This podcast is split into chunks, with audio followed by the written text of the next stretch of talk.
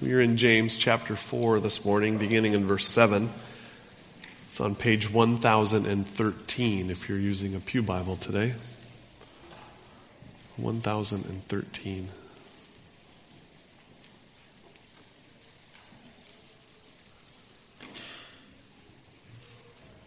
James chapter 4, beginning at verse 7.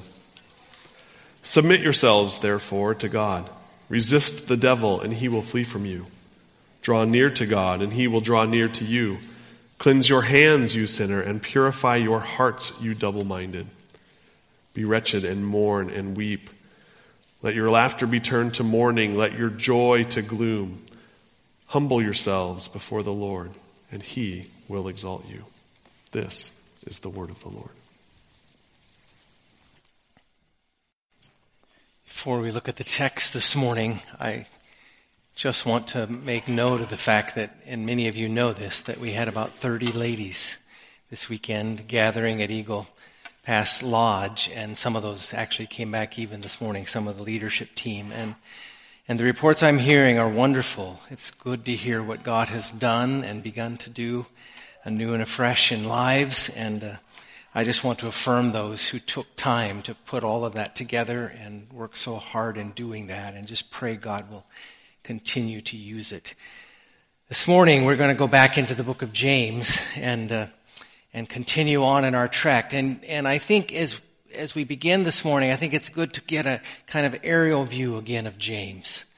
And that aerial view shows us that what James is seeking to do in this particular letter to the church at Jerusalem, we suppose, is to encourage them to to seek godly wisdom to, to look to God for help and direction.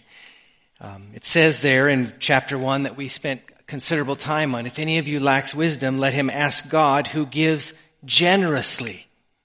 Not, not begrudgingly, not, not kind of dangles it before us and tempts us in, in ways, but generously gives it. If we ask, we ask with the right motives and the right purpose, he gives that wisdom generously. As I got the email last night from, from Val as she was updating us about Stephen, I was grateful of how she even wrote the end of that email asking us to continue to pray that God would give them wisdom, grace and wisdom, which fits exactly what I think James is talking about. And some of you in these days have come to me and talked about godly wisdom. And so what the goal of this letter is, is that these people would seek godly wisdom.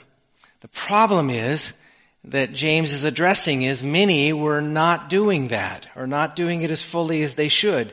In fact, he was dealing in many ways with a church that was not sufficiently sufficiently appropriating that wisdom. In fact, they were choosing worldly wisdom in many ways and in many places. It, last week, as we were in chapter four, it gave this stern rebuke. It says, therefore, whoever wishes to be a friend of the world makes himself an enemy of God. Or do you suppose it is to no purpose that the scripture says he yearns jealously over the spirit that he has made to dwell in us? He talks here about this people the danger of many of them not looking for godly wisdom, but seeking worldly wisdom and beginning to live by that. What is that? What, what is worldly wisdom? We can throw words like that out and we can come up with all kinds of ideas of what it is. Some of those may be true. Some of those can be distorted. I think in a nutshell, what the wisdom of the world is, is when we follow the ethos of the world. We follow the spirit of the world in its ethics and in its values. That's what it means to have a worldly kind of mindset. You, you follow after the ethos, the, the worldly ethics and the worldly values. And you don't look to God to counter that and to get His idea of the way we ought to live. And so he was coming against those kinds of things in the people here. All kinds of things were popping up, all kinds of issues we've dealt with. He talked about the tongue. When you follow worldly ways, your tongue will get you in trouble. You'll say things that you shouldn't say. You'll utter things that are hurtful and are wrong. And so he said we need to be careful to tame the tongue, to have godly wisdom in our speech and the things that we utter. We're not concerned about the least of these. One of the things that it talked about was being concerned about the least of these, and they were not being as much as they should. They were enamored by wealth and by riches. They were enamored by the person who came into their assembly, who was wealthy, and they gave them the best seats, and somebody else who came in who was not nearly in that social strata was put in a other place. And James says that ought not to be. They're not, uh, not coming against bitter kinds of jealousies and selfish ambitions as they ought to. They aren't battling, in essence, what we talked about last week. They aren't battling their hearts. They aren't coming against that spirit of the world that can even come and begin to take those who have made a beginning with Christ and begin to distort that walk of faith. And so James is coming against that. He, he wants to have people look at their hearts, examine their hearts, look at the ways in which the ethos by which they are directing their life is out of balance and out of tune with what, what God would have. It's not the wisdom of the world. They're not, as we talked about last week, not living in the power of God's grace. We ended last week, really, with this line in verse 6, where it says, after all the things he talked about last week and about how he warned them about being an enemy of God if you want to follow the ethos of the world and uh, it's enmity with God to do that. He, he, he says then, and God jealously yearns over the Spirit that He has made to dwell in us, the Holy Spirit. He, he jealously wants a people for Himself. And therefore, even to those, even to those who have uh, shunned godly wisdom and turned to worldly wisdom, even those, His people who are tempted at times to do that and fall occasion to do that, he, he reminds them that God gives more grace. The answer is the grace of God. The answer is coming back to Him and letting Him help them.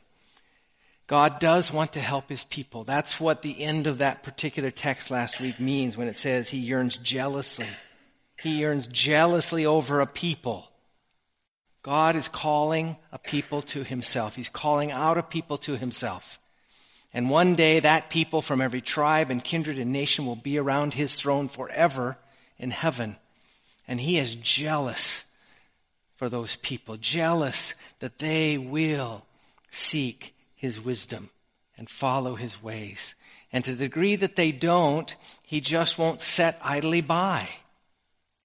And he raised up here in this particular book, James, to write to that church, to, to warn that church. And this morning, we're going to look at some of that warning. We're going to look at um, the ways in which God has promised to give grace to his people and how we can stand in the way of that grace, how we can be in the way of that grace coming to us to aid us and to help us. Let me remind you of a couple of texts last week, and then we're going to look at the ways that I think we stand in the way of grace, that we need to be a people who stand in the way of grace. One text that we looked at last week, or that we mentioned, we didn't necessarily read it, but listen to what it says. My God will supply every need of yours according to his riches in glory in Christ Jesus. That text is important to understand, I think.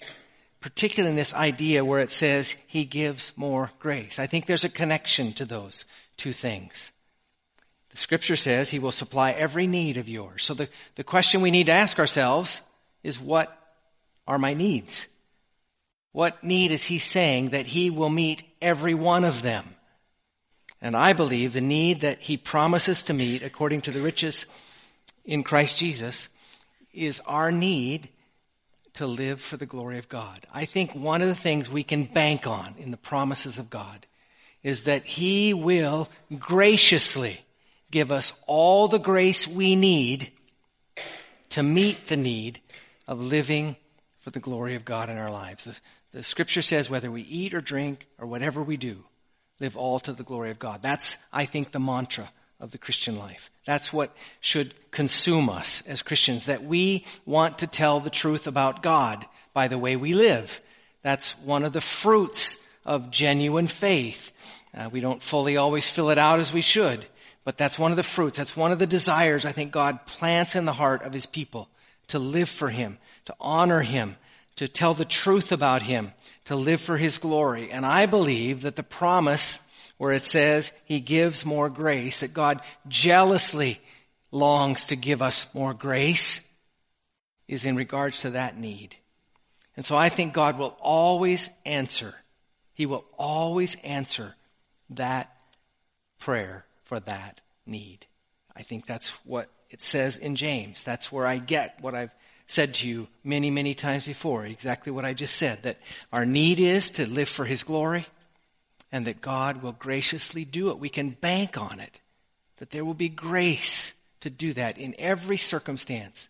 He will give us the grace we need to tell the truth about Him if, if we will ask. It's one of the things that the text last week said, you have not because you ask not. And when you ask, you ask amiss. How do we ask amiss? We ask amiss by getting, getting mixed up what our true need really is. When we get the true need that God promises to answer and fulfill, then God graciously, I think, gives us help. And we looked at this text as we closed last week in 2 Corinthians 9 8, it says, God is able. Not only does he promise to do it, and is he graciously willing to do it, but he is able to do it. He is able to make all grace abound to you. So having all sufficiency in all things at all times, you may abound in every good work. You may abound in telling the truth about God by your life. That's a promise that he gives us. That's the thing that James brings the people back to after he has talked about the ways in which they have left the wisdom of God to follow the wisdom of the world. He calls them back because God is calling them back. Now, the question we want to ask this morning, I think he goes into it here is, is how do we walk in that way of grace? How do we stay in that way of that grace coming to us. It certainly uh, is a part of it is that we would not ask amiss, that we would get understanding what the ask should be about. And we've already talked about that. We'll talk about that a little more. But there's more than that. The first thing that I would say is that we must continue to walk humbly before our God. The scripture says God opposes the proud, but he gives grace to the humble. In verse 10 it says, humble yourselves before the Lord that he may exalt you. Humility. We must walk humbly before our God. The text on the screen this morning, it says, to the humble in the book of Proverbs, to the humble, God gives favor. To the humble, God looks upon with favor. So humility is huge. And you've all, if you're in the kingdom today, if you have passed from death to life, if you're alive in Christ today, you have all walked there once. Because that's the only way you can enter the kingdom. The only way you can enter the kingdom is that you humble yourself and look away from yourself to God and all that He is for us in Christ. You look away to, to, from your own righteousness or what you may think is your own righteousness, and you realize it is all but filthy rags. It will not merit God's favor. There's only one who will merit his favor, and that's his son. And you look to him. You humbly look to him. You cast away every other thing that you're resting on. You put the full weight, as we've said, of your hope in Christ. And in order to do that, you must humble yourself. You must acknowledge that you cannot come to Him in your self-righteousness and your self-sufficiency. So everyone who is in the kingdom has been there once. That's how you entered the kingdom. And, and what we need to do is we need to stay there. But at times, our hearts are prone to wander. Lord, I feel it prone to leave the God I love, the hymn writer said. And so the fight of faith is to stay there, to stay in that state of dependency and humbleness before our God, to live there, to walk there, to continue there. It's the way into the kingdom and it is the way to live out the life of the kingdom both. It is both. We don't do it once and then go on, but we stay there. And what we find as we stay there that that grace is not only, as we said last week, is not only the disposition of God's heart toward us, which is what it is when we enter the kingdom. The disposition of his heart toward us is to give us grace and not what we deserve.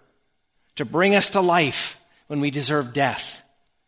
That's the disposition of his heart to do that. How he feels about us. But it's more than that. It also is a continuing river of grace that comes to us. And in the way of the kingdom, we need to learn to walk in that river of continuing grace coming to supply our needs. Our need to tell the truth about God in our lives. And the only way, the only way that river continues to flow and does not get dammed up is that we continue to walk humbly before our God. In order to do that, we're going to have to do some things. We're going to have to battle against pride and self-centeredness. It's the second thing. We, we must battle against pride that wants to raise up its head even in believers and self-centeredness, our own selfish bents that continue to plague us even after we've come into the kingdom, even after we've come to life.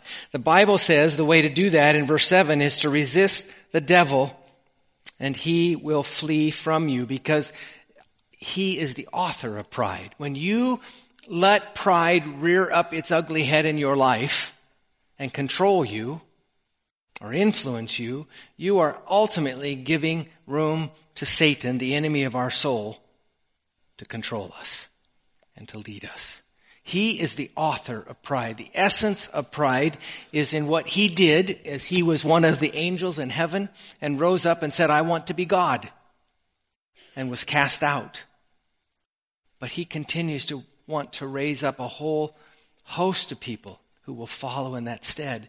And for believers, you can't do that. For Christians, you cannot do that. You didn't get into the kingdom that way, and you can't live effectively and tell the truth about God if you don't come against that in your life. If you don't continually come against that in your life. Francis Schaeffer said this, that there's a battle that goes on in the heavenlies that we don't see.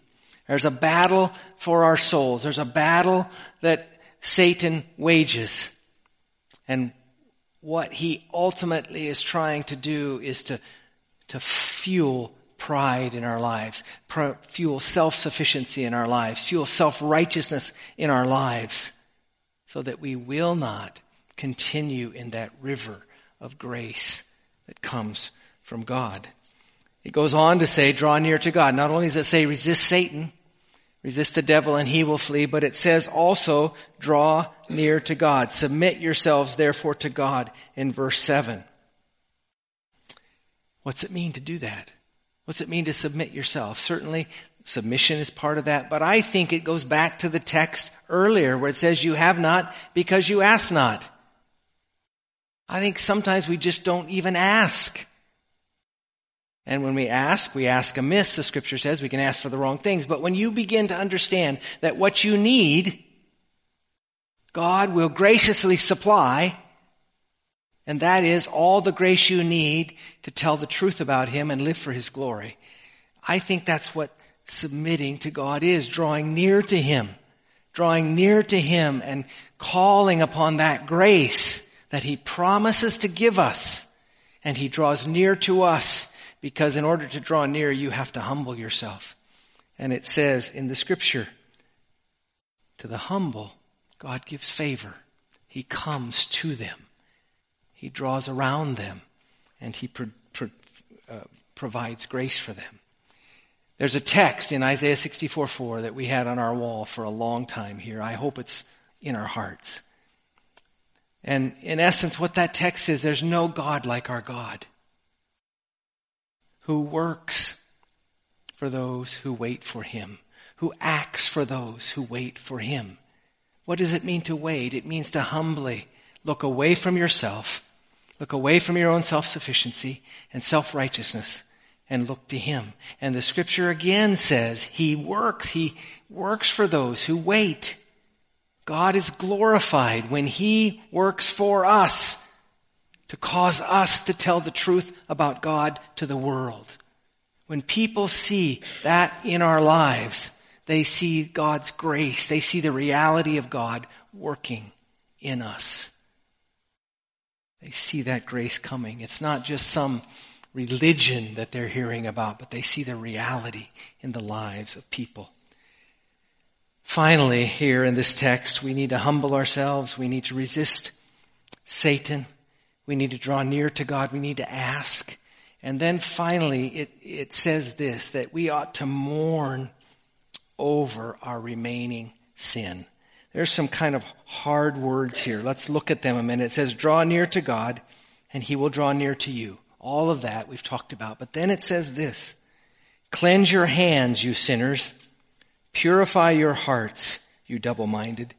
Be wretched and mourn and weep. Let your laughter be turned to mourning and your joy to gloom. Those are some kind of dark words, aren't they? Tough language that James uses here. And he's speaking again. He is speaking again to the church. He's speaking again to many who have come to life in Christ, but have left godly wisdom and begun to operate by the ethos of the world and he says some strong things to them. Now the question we have to ask ourselves is, is what about joy? We talk a lot about joy. We sang about joy this morning. In fact, listen to how you began to sing today. This is the first hymn. Joyful, joyful, we adore thee, God of glory, Lord of love. Hearts unfold like flowers before thee, opening to the sun above. Melt the clouds of sin and sadness, drive the dark of doubt away, giver of immortal gladness, fill us with the light of day. And then it goes on, all thy works with joy surround thee. Earth and heaven reflect thy ray. Stars and angels sing around the center of unbroken praise. Field and forest, vale and mountain, flowery meadow, flashing sea, chanting bird and flowing fountain call us to rejoice in thee.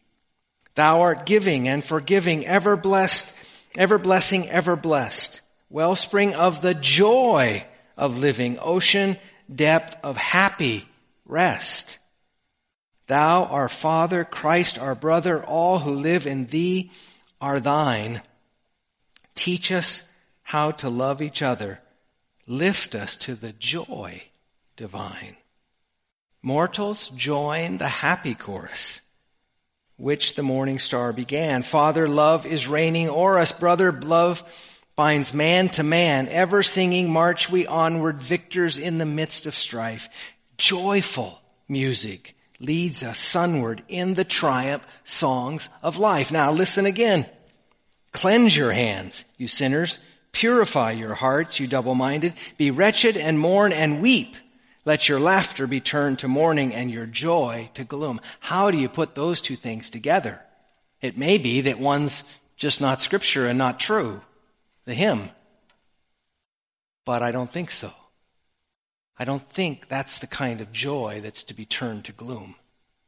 In fact, that's the kind of joy that will cause the other joy to be turned to gloom.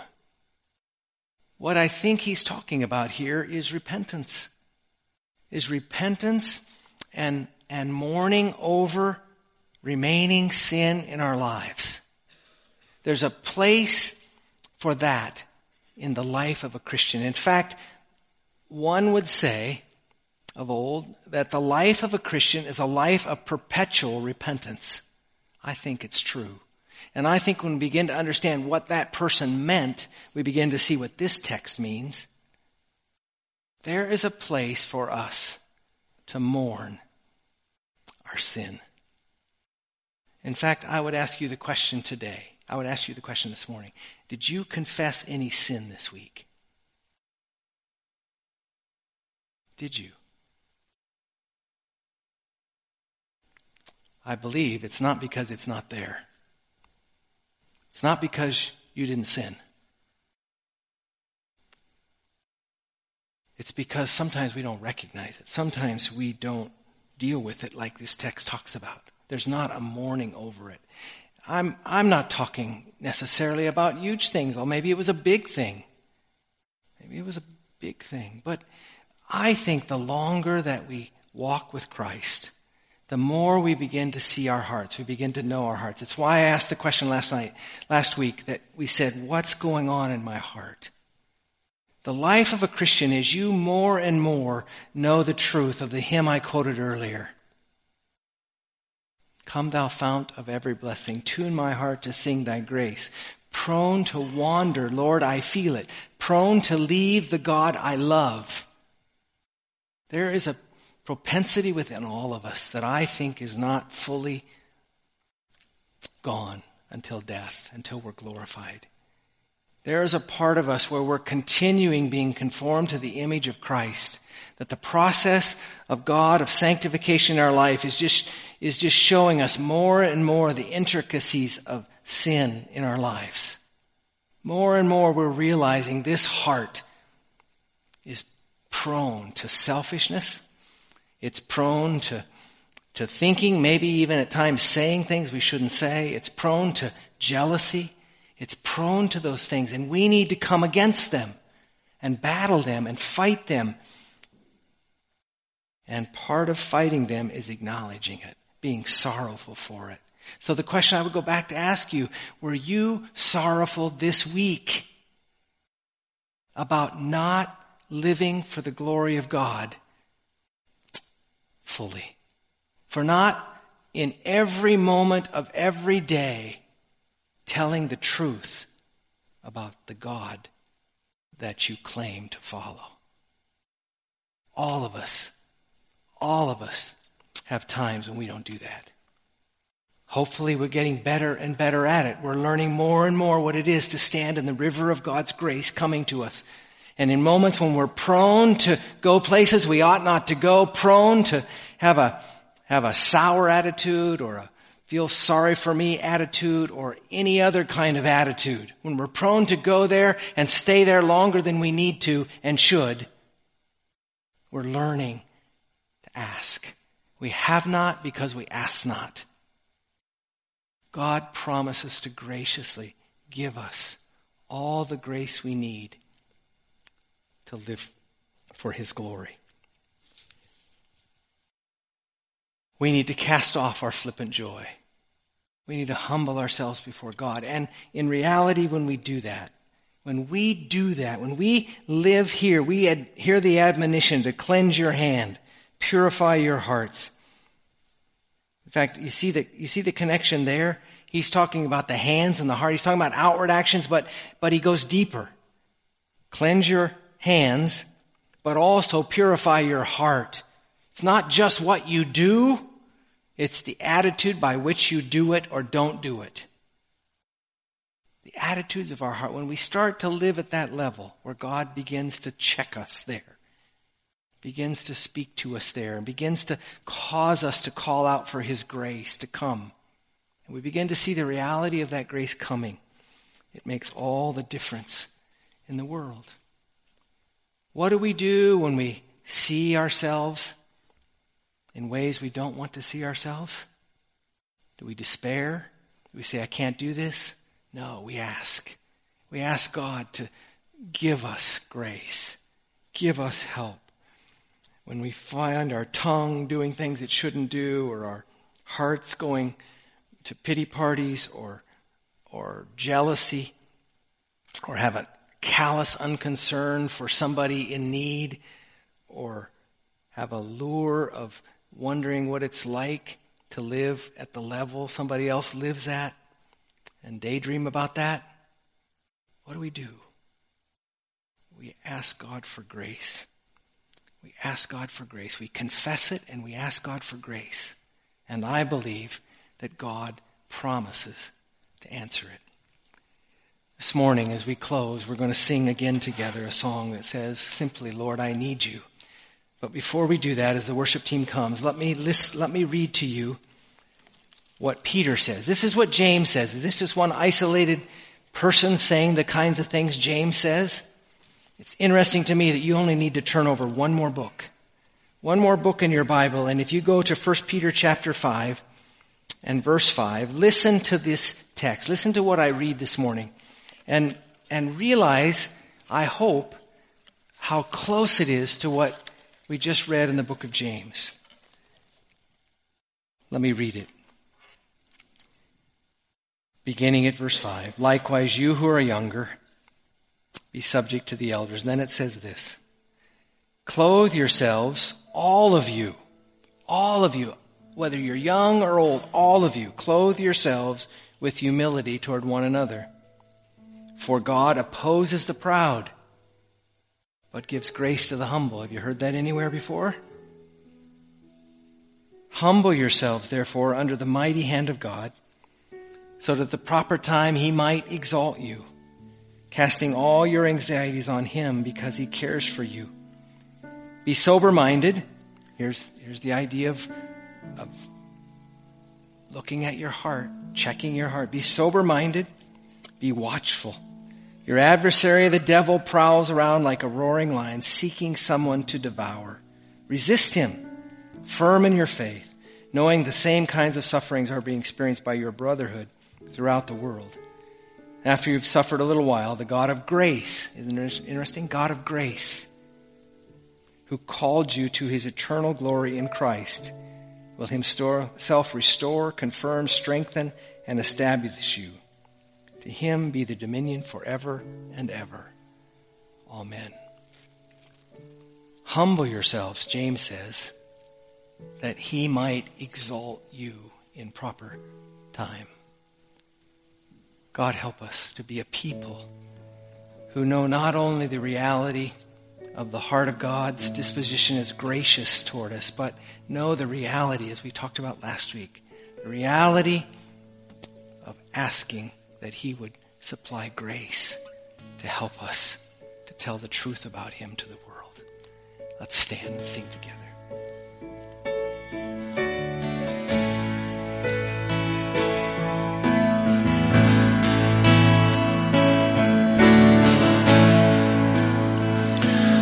Lord, I come, I confess,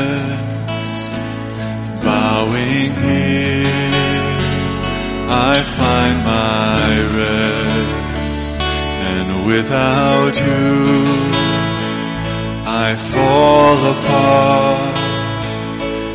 You're the one that guides my heart. Where sin runs deep.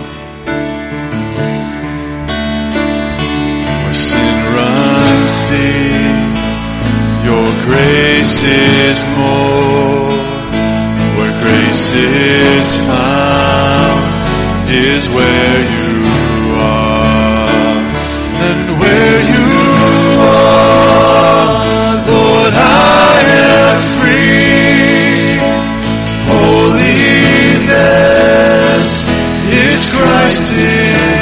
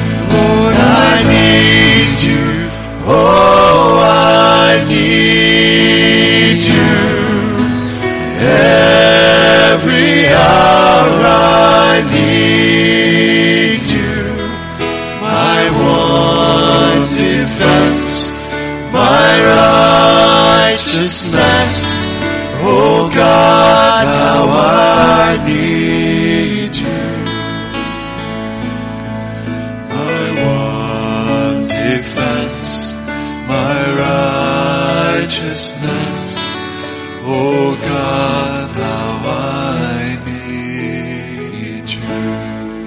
Pray together. Father, that song is so true. And I pray, Lord, that even as we sang it this morning, we, we realize it even more fully. Lord, I pray that you would help us to be a people who, who battle our hearts and come to know our hearts and realize that, that we need that constant flow of your grace. I pray we would be a people who would confess our sin. We wouldn't hide it or cover it or deny it or, or rationalize it away. But Lord, more and more we would see it and find your grace is sufficient to help us. In Jesus' name.